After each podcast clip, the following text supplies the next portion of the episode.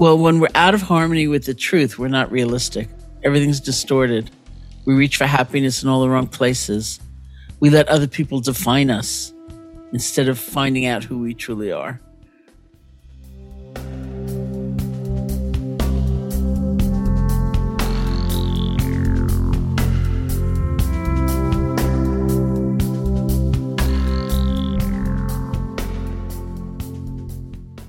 Hey everyone, it's Raghu back with Mindrolling and Sharon Salzberg, and uh, I'm I'm so happy. I just said to Sharon, "Boy, it's great that we are, you know, we're we're brought together by the work that we're doing, and we're able to hang out. That is such a delight. Welcome. Thank you. It's so great to see you. Yeah, me with you. Yeah. Um, I think many of you who are listeners to Mindrolling absolutely have, have heard, I don't know. We've done a lot of podcasts over the years, Sharon and I. And Sharon, uh, by the way, everybody does a wonderful podcast and unique in that she she does you know what I do, which is talk to interesting people, and uh, we don't get that a, a lot from uh, teachers like Sharon. And so I on behalf of Be Here Now Network, thank you. Oh, I mean, you're the first person who explains to me what a podcast was. I don't even know. You're like, what's a? Yeah, really. Um, but um, uh, we we are here also to share Sharon's new book, uh, which is called Real Life. It's in the Real series. We'll talk about that in a moment. The journey from isolation to openness and freedom. And uh, when, when is uh, when are we going to be able to buy a copy? Uh, the book comes out April 11th, but of course, okay. pre-sales are. Yeah, so pre-sales are really mm-hmm. important. So it's about a month away from uh, when this you'll hear this pod, podcast in 2023. And uh, uh, and I gotta say, so you know, I go through. I I do a lot of podcasts uh, around. You know, people come up with a new book or something like that. And so I go through them, and my time is a little bit over amped because of all the different things that I do. And so I'll I'll go through a book and pick out things that I think would be great talking points. So I start going through this book, Sharon. And every page I'm putting a little, you know, look at this, everybody. I mean, oh, I'm so happy. I'm so uh, happy. That's great. No, it is. And and so everybody who's listening, I absolutely encourage you uh, to to eventually get well pre-order the book because it'll help Sharon. You know, the more pre-orders there are in Amazon, which is the behemoth of the uh, publishing industry right now, and has been for years, uh, they'll pay more attention to it, and there will be more visibility to it, and it is absolutely well uh, deserved for that to happen uh, because there are so many um, points that are brought up that Sharon brings up, that you bring up in this book, uh, that really will help day to day, and and that's what it's all about.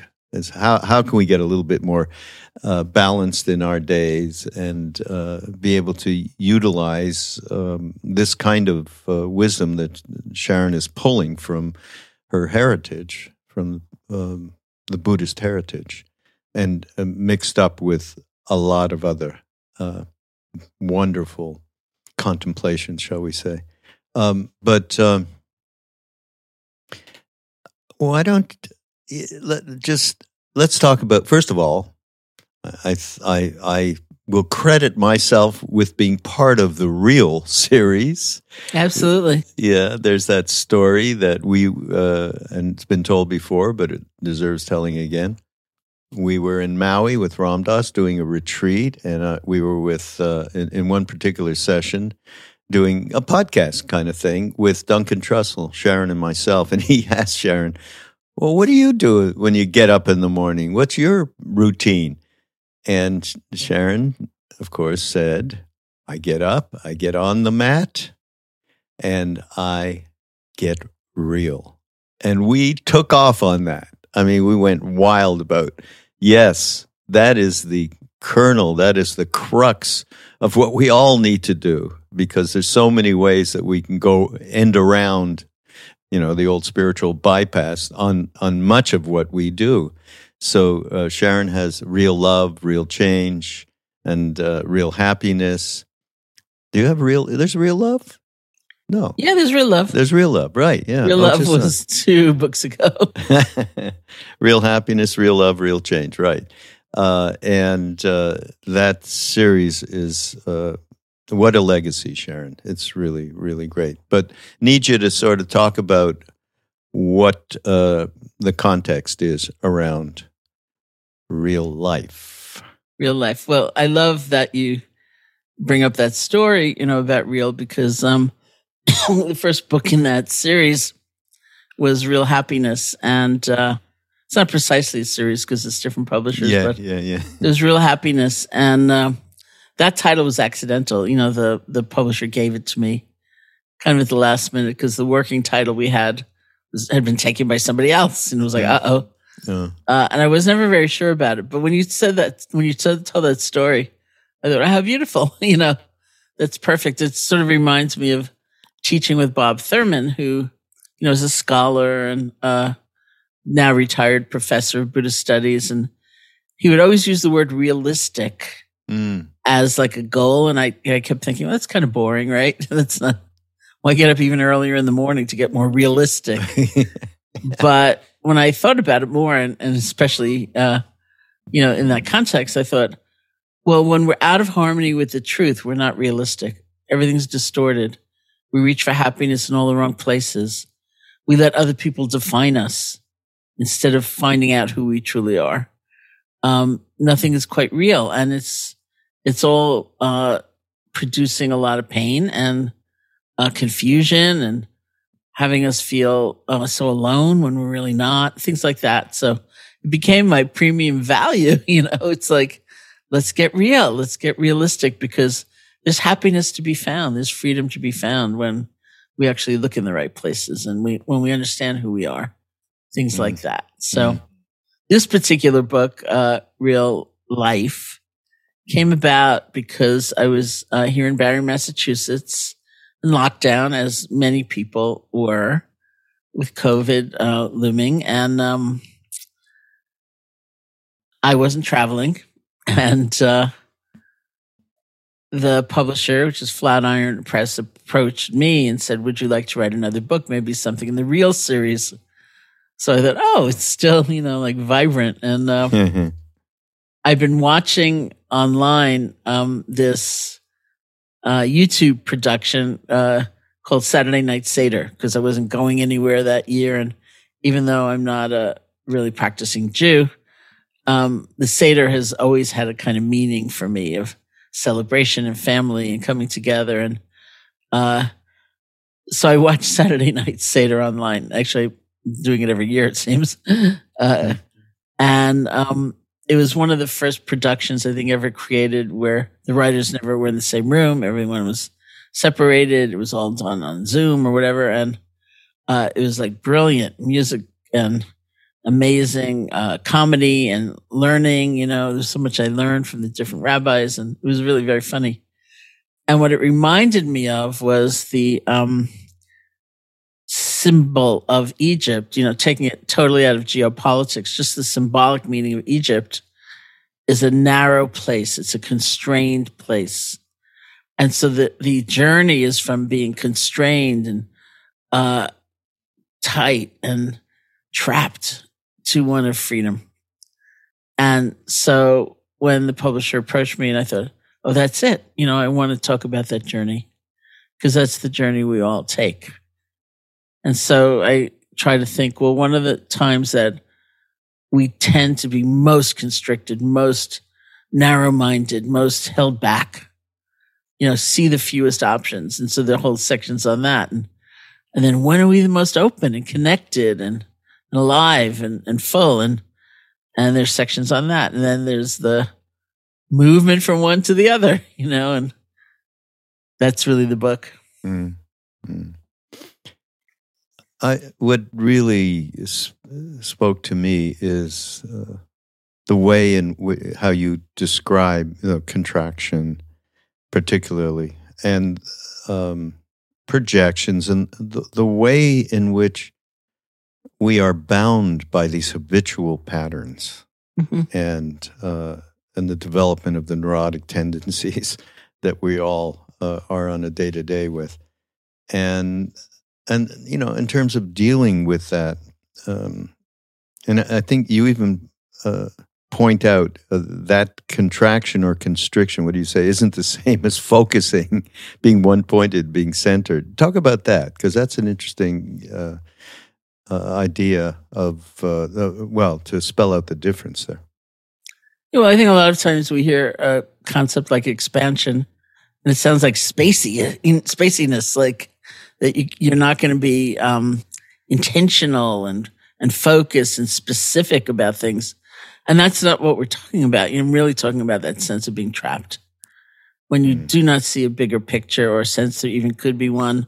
When you don't sense options, when you are, you know, it's interesting you bring up the term habit you know, that we're just going round and round and round in the same little narrow lane as though there were no other ways of seeing things. And uh, what I really found fascinating was two things, actually.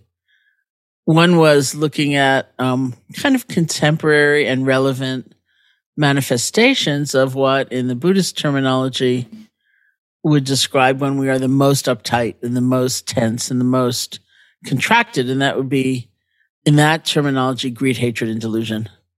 Mm. Uh, but I took a term like hatred and I thought, okay, how do we experience it? And one of the ways we experience it is a kind of self hatred in the form of shame, which is not the same as having a conscience and understanding like, need to make amends or, you know, I need to change behavior and go on in a different way. It's, it's something else altogether. It's a real kind of lacerating self hatred. So, that was sort of interesting looking for manifestations in our life. So it's not the- theoretical, you know, like greed, hatred, and delusion. Like, what does that look Yeah. like, you know? Yeah. And the other part that was really important for me was how do we deal with those states so that we're not just spiritual bypassing or, uh, you know, I use the phrase in there, um, uh, being toxic. Or was it toxic optimism?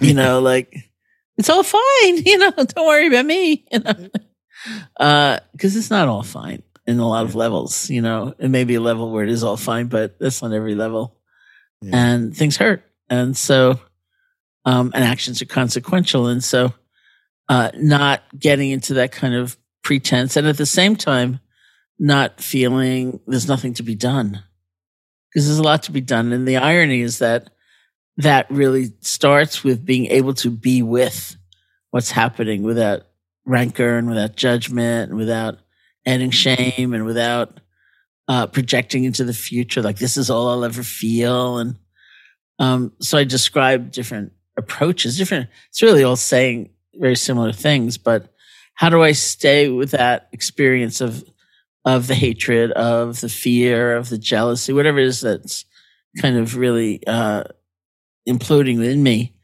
How do I stay with it in a way that's more balanced, more aware, has more perspective, and is kinder in the face of the very thing? And so there, there's just a variety of ways of describing it, but that's basically it. Mm. Yeah. It's a tough, uh, um, it's just really tough for everybody to, to be able to, it's, it's, it's what you just said. Oh my God, I'm feeling really a lot of anxiety today, but it's okay. I'll, I'll, you know, I'll deal with it. Or uh, the opposite of that, which is to completely destroy yourself because Mhm. why am I feeling this? How could this happen? You know that kind. Yeah, so it's it's a it's a tightrope Yeah. walk, Yeah. isn't it? And how do we Yeah. how do we get into the balance of dealing with it? Well, I think uh, there are a variety of ways, you know, and, and some of it's very personal, but um, the f- the way I would start with is like seeing what we would call the add-ons. Yeah, I like this, you know, the thought, this is all I'll ever feel.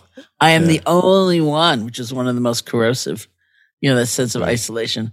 I'm the only one. I'm definitely the worst human being that's ever lived. You know, no one else feels anything like this. So this is going to last forever, you know, Yeah. and sort of meet those add-ons and see them for what they are. They're just thoughts, or someone told us that, you know, some conditioning. Being able to let go of those seems really important, and you know, so learning how to let go, which is a delicate thing, but um, saying I don't need this. It's just a habit, or it's you know, my third grade teacher or the person popping into my mind now is Joseph Goldstein, our friend, Yeah. who um I can't remember how old he was, but he I think he was in grade school and he loved to sing and then his the head of the choir or something told him his voice was really bad. He j- he should just mouth the words. He shouldn't he shouldn't sing out loud.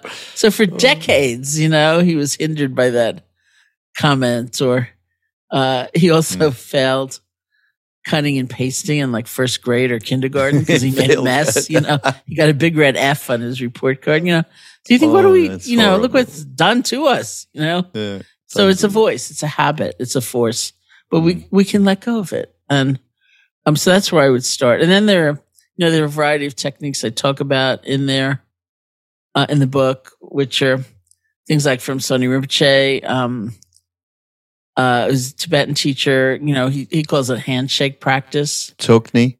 Tukni, yeah. Yeah. It- the K is supposed to be silent, but we Yeah. all say the K. Oh, t- oh, we all do. Yeah, right. Yeah, Okay. it's Tsoknyi Rinpoche. Um, the uh, you know, he calls those states the fear, the jealousy, the the anger, the greed that come up in us are beautiful monsters. Mm. And he calls it handshake practice. Like instead of trying to annihilate that voice or being terrified of it or letting it take over, you hang in there with it. You kind of shake its hand like, hi, you know, we're here together. Um, it reminds me a little bit of what I understand from psych- Western psychology of like, you're an adult now and, uh, the terror that's arising in you is appropriate for the two year old who saw everything in terms of survival, but you're not a two year old anymore. You can hang out with that terrified child because you know, like, I have options. I have ways of dealing with this situation I didn't have then. So you're not condemning the fear or yourself for feeling it, but you're also not just diving into it and letting Yeah. it take over. So you're just kind of shaking its hand. Yeah. Or as Ram Dass said when he first came back from India, and he talked about just this, these kinds of uh, horrific negative stuff that appear in all of us. Invite it in for a cup of tea. Yeah, yeah, definitely. It's like uh, Sultram's uh, yeah, it's like church. the, the, the uh, inviting the demons in. Yeah. Um, w- one thing, it's back to the kinds of habits that we have developed and are they they hang on. They're a little bit like a, a fish hook that's got that double hook behind the hook, if you know what I mean. Um, so, you know, you talk about thought patterns that produce much of our constriction. And one of the things is uh, unexamined assumptions. That is such a powerful thing, right? How we all, uh, I mean, you can, it's like um, a mirage. You know, I sometimes see things, oh, that's a person. I'm walking the dog or something way down the path because I'm looking out. If there's another dog, I have to deal with it, whatever. And then I I go, wait, that may not be another person. Wait, I you know, and then I get a little closer and it's not. It's just a shape from a tree that something fell down on or something. And um so you say we don't even notice the ideas we hold about ourselves, our experiences, our friends, family, and so on. We tend to accept our preconceptions, judgments, and ha- hasty conclusions and anxieties about the world. Tell tell the story about your friend um, uh, who was a sculptor, and you Oh, went yeah. to see. That's a good story. Friedrika. Um, yeah, So I have a friend, Friedrika Merck, this was some years ago, who um, told me that she was going to have a piece uh, in the National Portrait Gallery in Washington, D.C. And I was going to Washington, D.C. soon thereafter. And I thought, wow, what a like, tremendous honor, you know, and uh, a beautiful, beautiful accolade to her, her talent. And I'll go there and, and look at it, you know, and then tell her, wow, I saw your piece. And Hmm. So I went to the National Portrait Gallery, which is a part of the Smithsonian. And uh, those of you who've been there know that implies a certain kind of architecture, you know, like vast corridors, you know, where they have these exhibits up. And um, I was walking up and down and up and down and up and down those corridors. I did not see her piece anywhere. Mm-hmm. And I thought to myself, just my luck. I'm going to have to be the one to tell her. they decided not to put it up after all. It's in a basement somewhere in the Smithsonian and up and down. And finally, I got ready to leave. I thought, it's not happening. It's not here. And I just casually turned my head over my shoulder, and there it was up against the wall. and I had just assumed it was going to be a freestanding piece in the middle of the corridor, you know, as most were. But there it was. And I thought, oh, look at that. You know, and she never told me. Uh, look down, you know, like, yeah. But I, I just made that assumption and I would have missed everything. And, mm. and so much of what we do is, is like that, you know? Mm. How do we back off behind these assumptions where we at least give some credit to the possibility of our assumption being incorrect? How do we back off of that? Well, I think it gets to be a habit, you know, like you're not um, undermining yourself all the time or getting self conscious, but especially when something is causing some resonance, you know, it's causing emotional pain or a sense of distance or uh, you, you get a sense, you can feel it in your body almost like, oh, this is this is an old message. Like I, you know, I can't speak publicly in front of people. It's just I can't, I can't. Something like that. You, you get to feel like, oh, this this bears investigating. It's not that all assumptions are incorrect, but you kind of remind yourself, like, I don't know, actually, and, and it's something I've said for a while about myself and fear. Mm. Uh, watching fear arise in myself in meditation, which I've done a fair amount. that I've come to realize that unlike the world's pronouncement, which of course is also true, that we're afraid of the unknown. I'm actually most afraid when I think I do know and it's going to be really bad. Mm-hmm. And it's the stories I tell myself, look, first, this is going to happen, that's going to happen. And then you're not going to be able to go back to New York. And then you're going to mm-hmm. go back to New York and you turn on the water, hasn't been turned on. You're going to get Legionnaire's disease. And just like, that's when I get really afraid. And, uh. and I've learned, you know, even in life, not just on the meditation cushion, when I begin to feel that arc of anxiety to remind myself, you don't know. And then I feel space, that I mm. feel relief, you know? So, mm. um, I don't know that it's the hardest thing is not disentangling. I think the hardest thing is reminding yourself to take a look, mm. you know, to check it out. Right, right. Mm. Uh, I like the uh, little uh, chapter, whatever it is, on expansion. By the way, that uh, um, and, and particularly, you quote Howard Thurman, uh, the theologian, uh, recommend, quote unquote, look at the world with quiet eyes. That's fantastic. Isn't it beautiful? Yeah. Uh, talk about that. Well, I'd heard that quote many years ago, and uh, through different iterations of book publishing, I had tried to get a book that I'd written, you know, named that because uh, I thought it was just so beautiful, yeah. and uh, it never it never succeeded because uh, publishers would tell me, "Well, we don't look quietly; we hear quietly. No one's going to understand this, so maybe I should try again." Because as the world turns, it's a different time, and uh, but if you really think about how we look at things, you know, like I sometimes compare it to being like a cartoon character with our eyes out in springs. You know, it's like we're just out there I need that. I need more of that. How come they have that? And I don't, you know, just like, and, and you just imagine it's even a practice that some people do, just kind of resting your gaze and like. Return your eyes back to the sockets and just like rest, look softly. Yeah. Uh, it makes a difference. Yeah. And can be practiced in a meditative practice, which mm-hmm. we I learned through uh, vipassana, which is soft gaze, um, not focused on anything, which helps to uh, at least curtail the big ass stuff that just pulls you away for a long time. Yeah, and uh, and that really points to being able to do that I have great interest in how do we do this, not just in a sitting situation, sitting practice, a couple of times a day or whatever it may be, but how do we do it when we're just walking around, which is the beauty of uh, of what you've taught for so many years, the walking meditation, right? Because that allows you to have uh, a connectivity to a meditative practice outside of the supposed rigidity, shall we say, of the mat, you know, and all of what comes with that. Mm-hmm. And so, yeah, this, the uh, soft eyes, quiet eyes really fits in there beautifully. You want to tell the story of, of, of Joe? You have so many great stories about Joseph. What does he think about it? It's uh, wonderful. This story about Joseph uh, visiting a friend in Houston.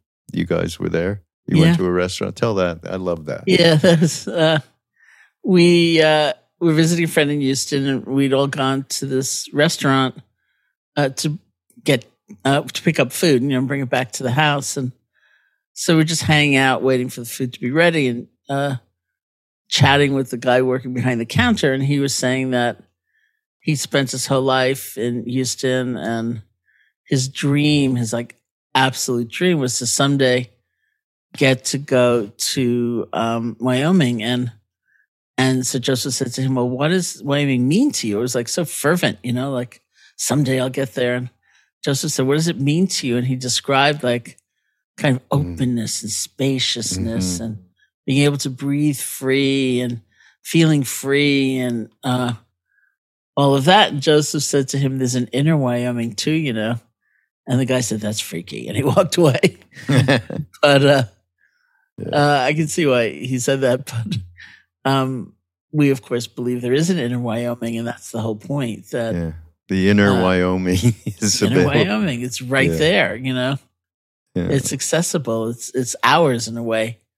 We don't have to be better people or something to claim it. It is ours. Yeah. Very important point, I would say. Um, something else that cropped up, which uh, is around um, Dharma. And People have a hard time with interpreting that word. And you reinterpret in this book in, in a way that uh, I love. Can you uh, explicate, explicate that?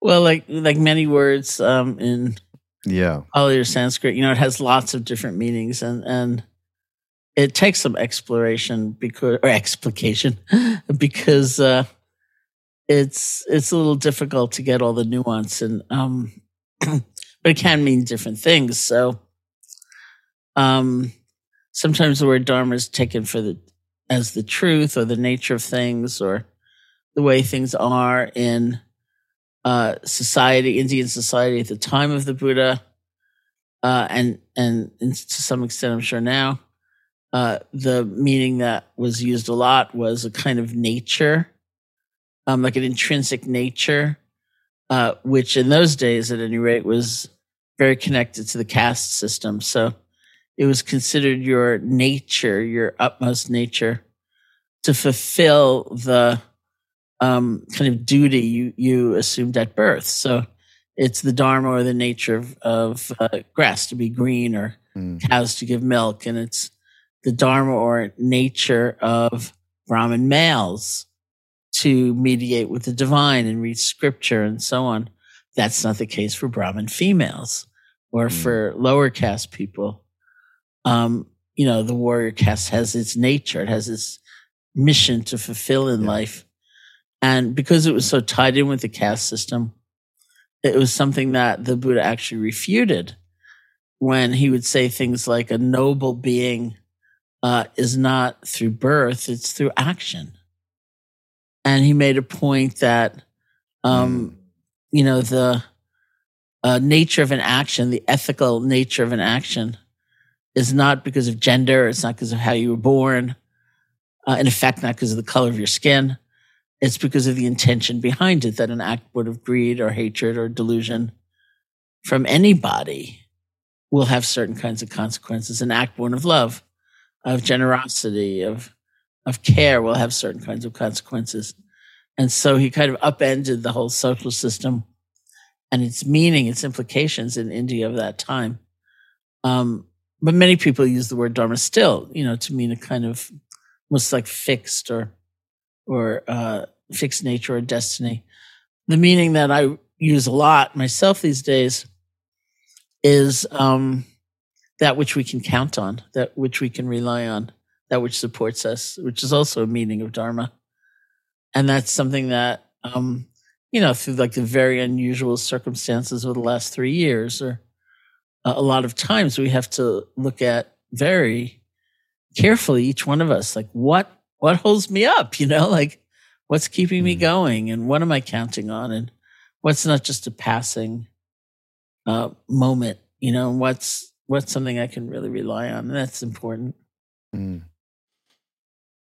yeah well that's the refuge eh? buddha dharma and sangha yeah yeah yeah so, uh, another thing, of course, we, we do have to bring up is our penchant for aversion, which you describe quite uh, uh, thoroughly. And uh, everybody is in on this.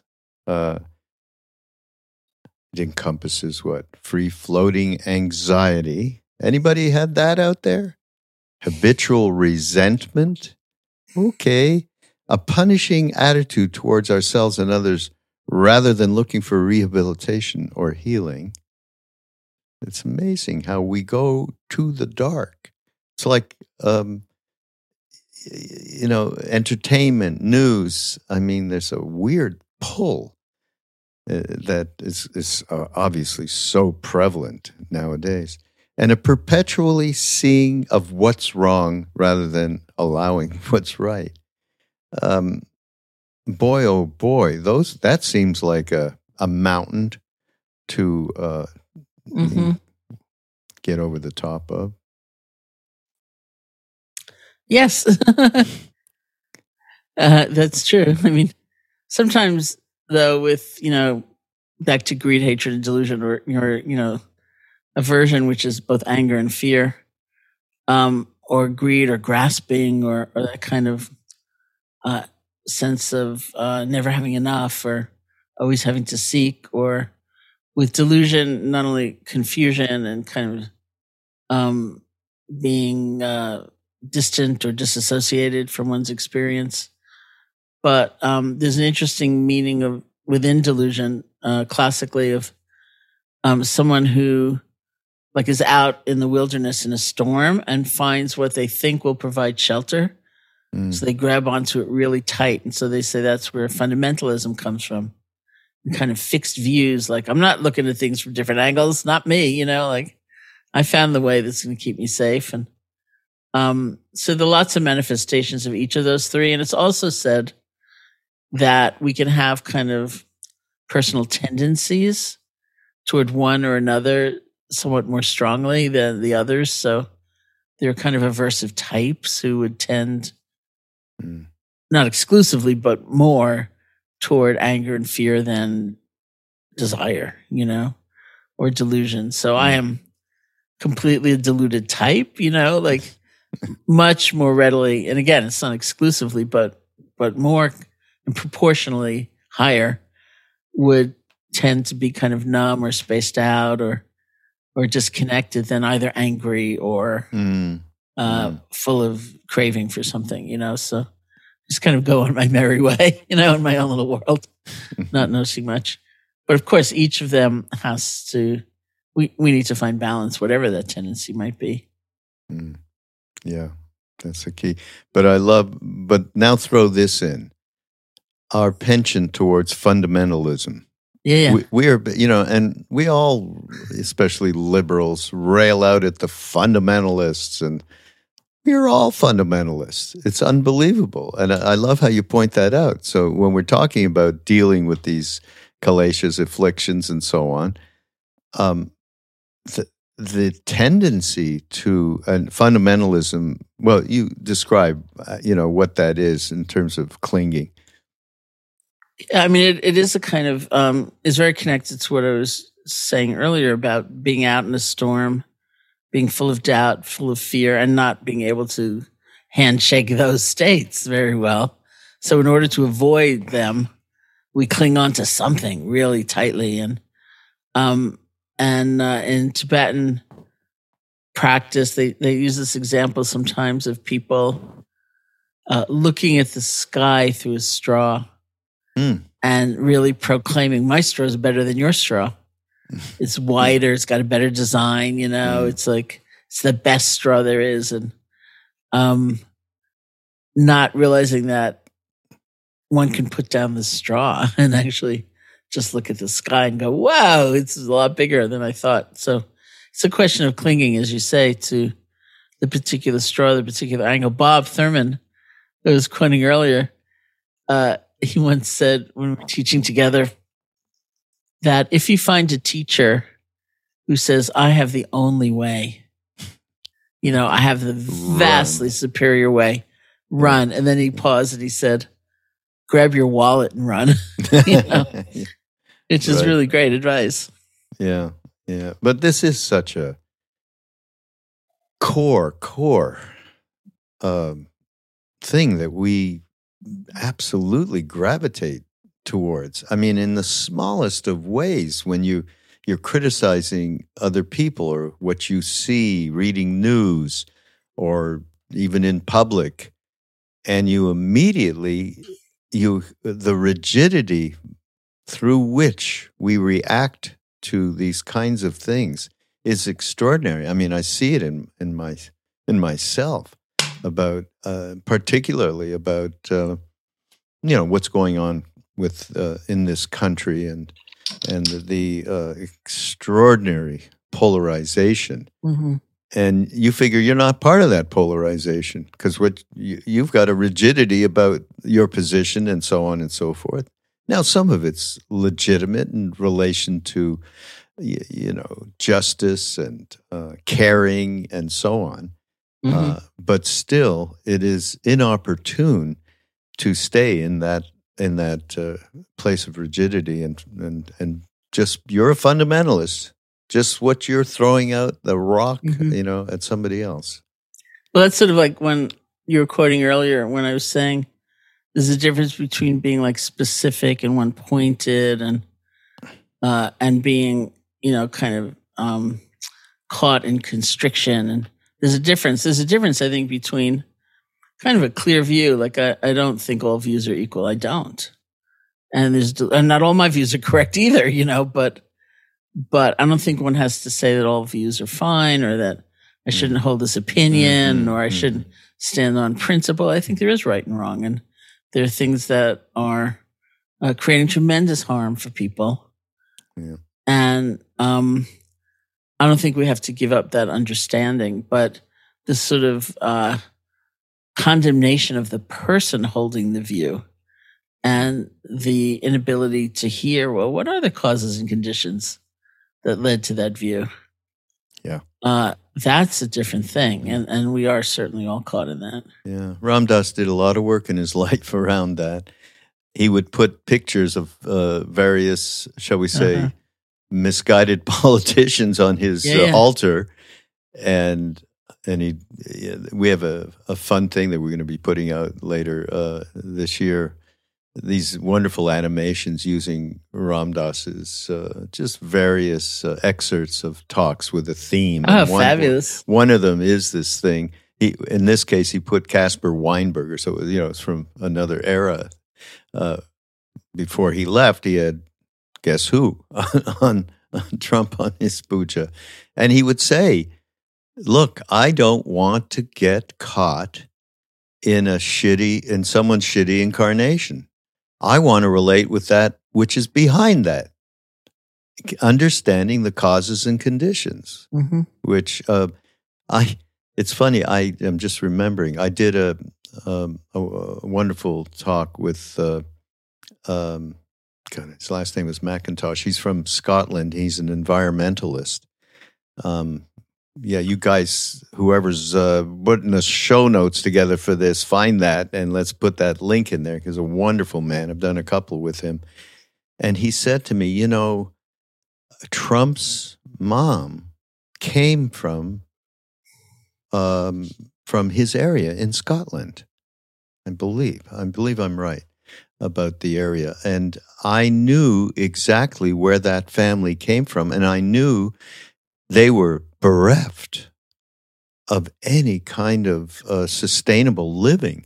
And which is why they went and emigrated over to the US. Mhm, mhm. And their whole lives at that point became around how do we get wealthy and get into a position where we aren't in want the way that we were in the old Mhm. days. And he said, that's a little bit of, you know, what you get with Mr. Trump. You know, that's a little bit of where he's coming from. And it started to make sense, you know, Uh, it, it really did. It was an amazing thing in that moment. But um, I, I want to just jump to uh, a little bit of your own personal development like because you mentioned here when you first began uh, meditation practice you went to india you were 18 years old um, and you say you, uh, you knew you were deeply unhappy but you weren't aware of all these separate uh, threads of, of the kleshas right and talk about that experience and and uh, with uh, basically with goenka it's beautiful Mhm. Well, the word klesha is a Pali word, and it's usually translated as defilement or affliction or something like that. Its um, deeper meaning is torment of the mind, and that I think we can get behind. Like yes not from the sheer arising it, of the yeah. state, you know, like greed or something, but when we get lost in it, when it overtakes us, it is tormenting, and that's a whole other approach to understanding compassion for ourselves and why it's, it's meaningful. But I was very kind of uh, naive in a lot of ways, and I uh, Goenka SN Goenka was my first meditation teacher. This was January 1971, hmm unbelievably. Um, hmm and uh, at one point, I went marching up to him and I looked him in the eye and I said, I never used to be an angry person before I started meditating, thereby laying blame exactly where I felt it belonged, which was on him. It was clearly his fault that I was experiencing all this anger. And he just laughed. And, and of course, I had been hugely angry, but I just hadn't seen it. And so uh, you can almost say, like, it's many facets to that process. One is the kind of clear seeing of a lot of these forces and the beautiful forces too, by the way. But speaking about the painful ones, Mm. you know, it's the clear seeing of them accompanied by a whole way, a whole different way of relating to them. Cause, you know, just through conditioning, of course, we hate them and we're afraid of them and we want to get rid of them. Uh, and so this is different, you know, to be able to have these states arise, to see them clearly. It's almost like the holding environment is different. Uh, and that's really where we're working, you know, like, so instead of adding on, uh, all that future projection and all that sense of isolation, it's like we hold it differently in a kind of spacious, open way. Yeah, it's anger. Mm. It's anger. It's not like I'm the worst person in the world. It's anger. This is what it feels like. What does it feel like in my body? Um, and we take an interest in it. You know, like what's the kind of mood of anger? It's like it's not just one thing. If you really look, it's moments of fear and moments of sadness and moments of guilt, or you know, certainly moments of uh, kind of helplessness, which fuels a lot of anger. Um, and so we have a whole different understanding of that state, and we see how painful it is. Not bad or wrong or miserable, but painful. And so we have a whole level of compassion toward ourselves and in feeling it. So that's the change. Yeah. And and we all go through this. So everybody out there who may be just starting a practice, a meditative practice, or, or been at it for a while, because it goes up and down and up and down, and things uh, you know get revealed more deeply as one continues on the path. And it's just as Goenka said to you, he la- I think he he laughed when you said that, and he said, "Now you have the tools to be able to meet these issues." You know, and everybody out there, meditative practice does give you the tools to meet Mhm. these issues. Yet, you know, you will be going through the peeling of the onion, and as you go down and further Mhm. and further into the deeper core of of understanding yourself, which is what meditation, knowing oneself, Mhm. is what it's about. Uh, just keep remembering that we have the tool. Isn't that great? You know.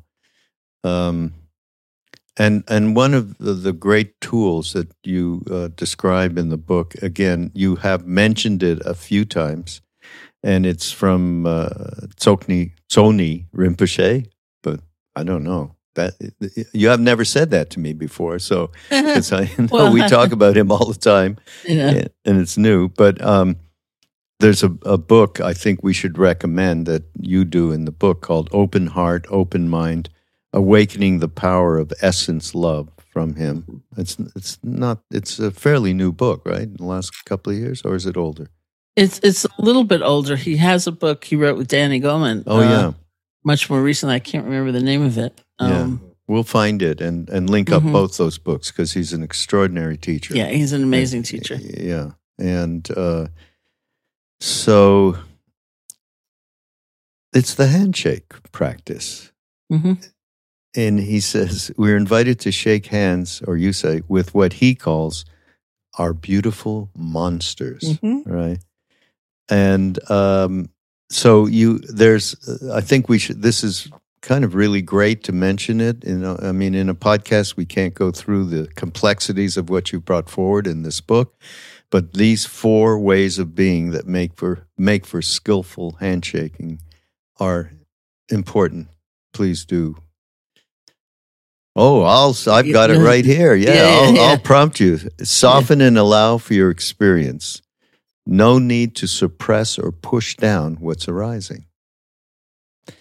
Number two, stay grounded. And instead of adding logs to the fire, oh, yeah, piling on, as you usually say, and creating more flames, settle back. It means not indulging. That's something we do so big. T- I mean, I see it in myself Mm-hmm. The way something comes up, there's kind of a funny thing. You're used to going in that direction and you're comfy there. And it's wild. It's indulging in, in, in this, you know, in negativity in some way. Um, be with yourself without expecting to change what's here. That's mm-hmm. big too. That's allow for some spaciousness and um, a kindness in just being with it. These these are important words and he, and uh, ways in which to approach these things. These are you know just mm-hmm. amazing. Mm-hmm. Um, and then listen and welcome.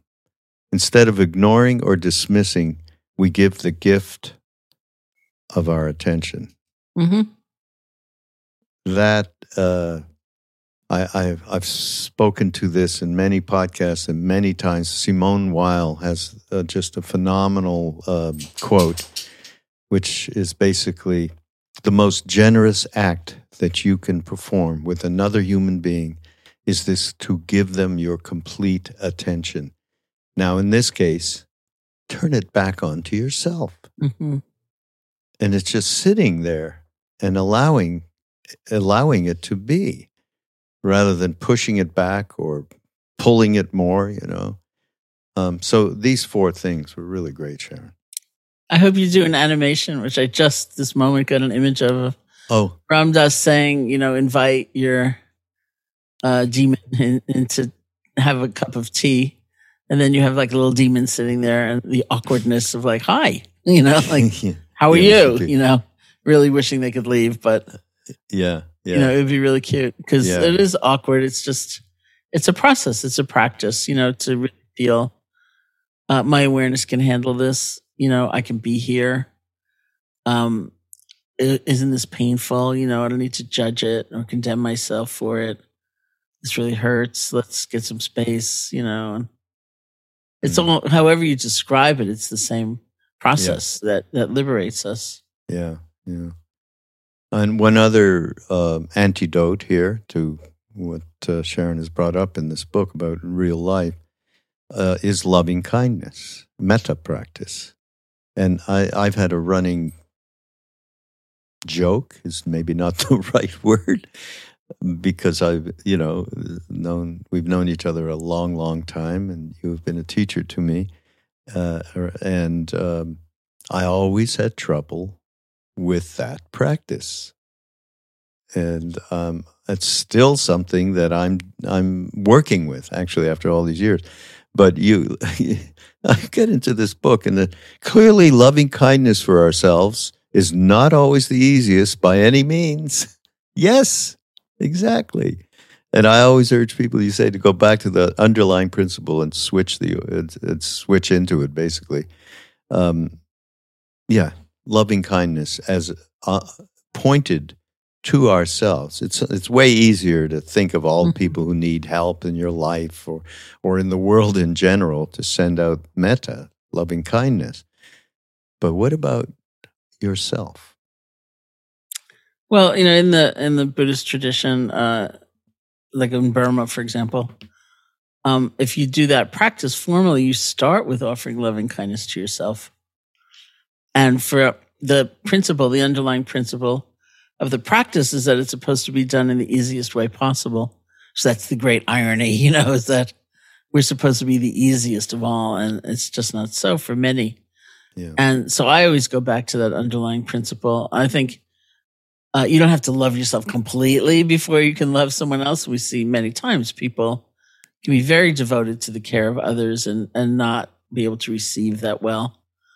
Um, but somewhere along the line, you have to include yourself, or else generosity is not real generosity. After a while, it becomes kind of martyrdom.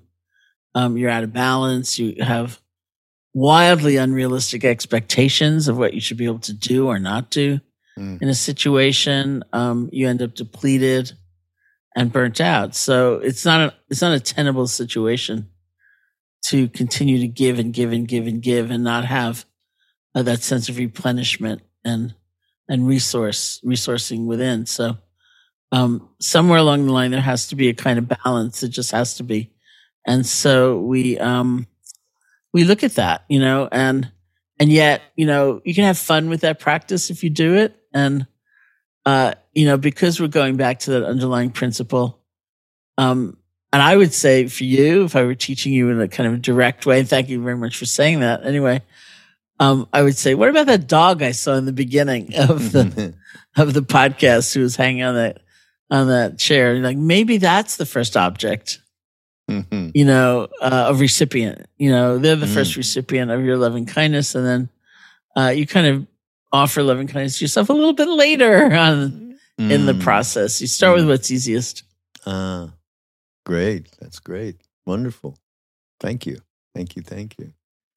Um, s- we're getting to to the close here, and I I have to. There's one. It's funny you just mentioned something about it, but I'm doing um, something with Duncan Trussell, our friend we Mhm. mentioned before. He and I had worked over the years about uh, Krishna Das's uh, aphorism around the movie of me. We wake up in the morning and Yeah, we're the producer, Yeah. director, actor, writer, the whole deal, twenty four seven. Whoa, and uh, and it's from the movie of me to the movie of we. So in it, um, I'm, we're, we're just kind of finishing up, and I'm trying to think. Gee, I gotta have something in there that to me is the core way in which we can transform that selfishness, basic, you know, self interest. Self cherishing, which I love, is a Buddhist term. And I came across this talk that Ram Dass gave around generosity, which you just mentioned.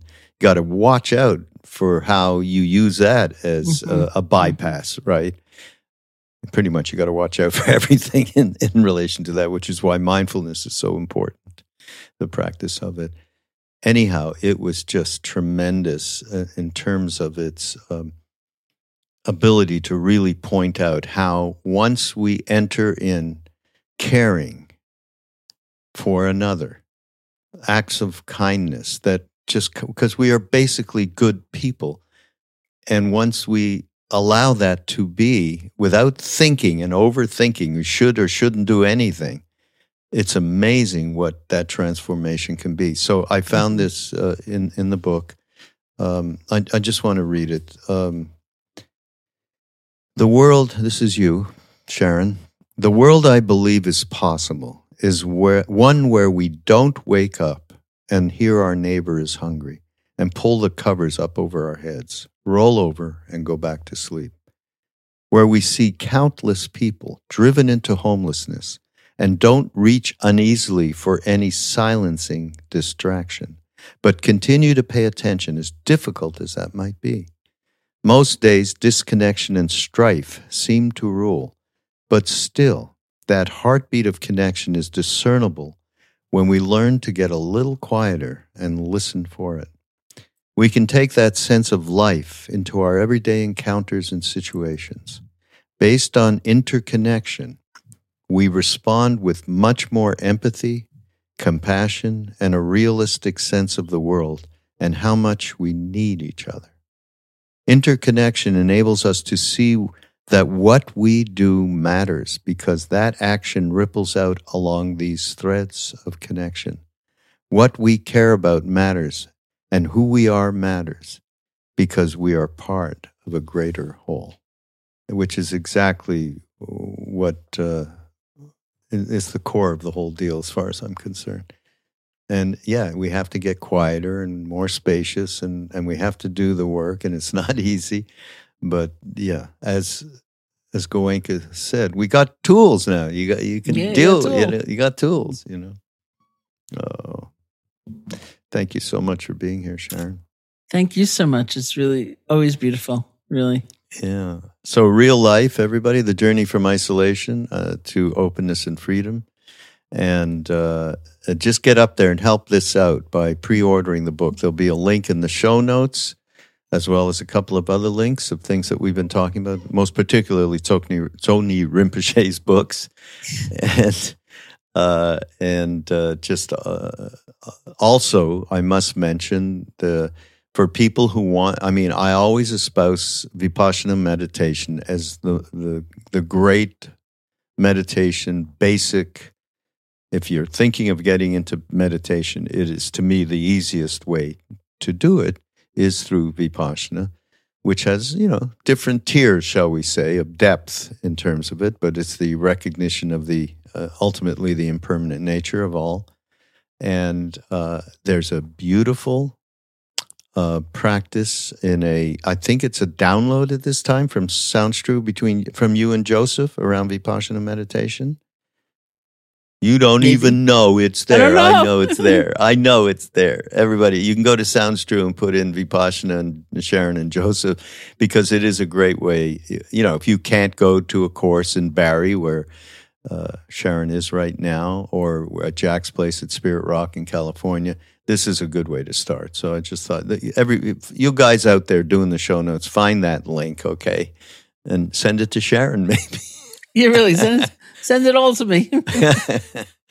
and uh, again, thank you, thank you, thank you. And this is uh, uh, Mindrolling on Be Here Now Network. And don't forget to tune in to Sharon's podcast because it, it's extraordinary the kinds of people that she has on the podcast. The only she's the only other. Well, that's not true. We have a, a number of people that are interviewing wonderful, wonderful folks.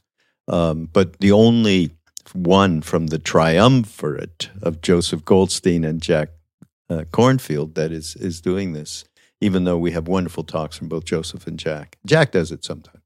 So thanks again, Sharon, and we will see you all Thank next you. week. Bye bye. Bye bye.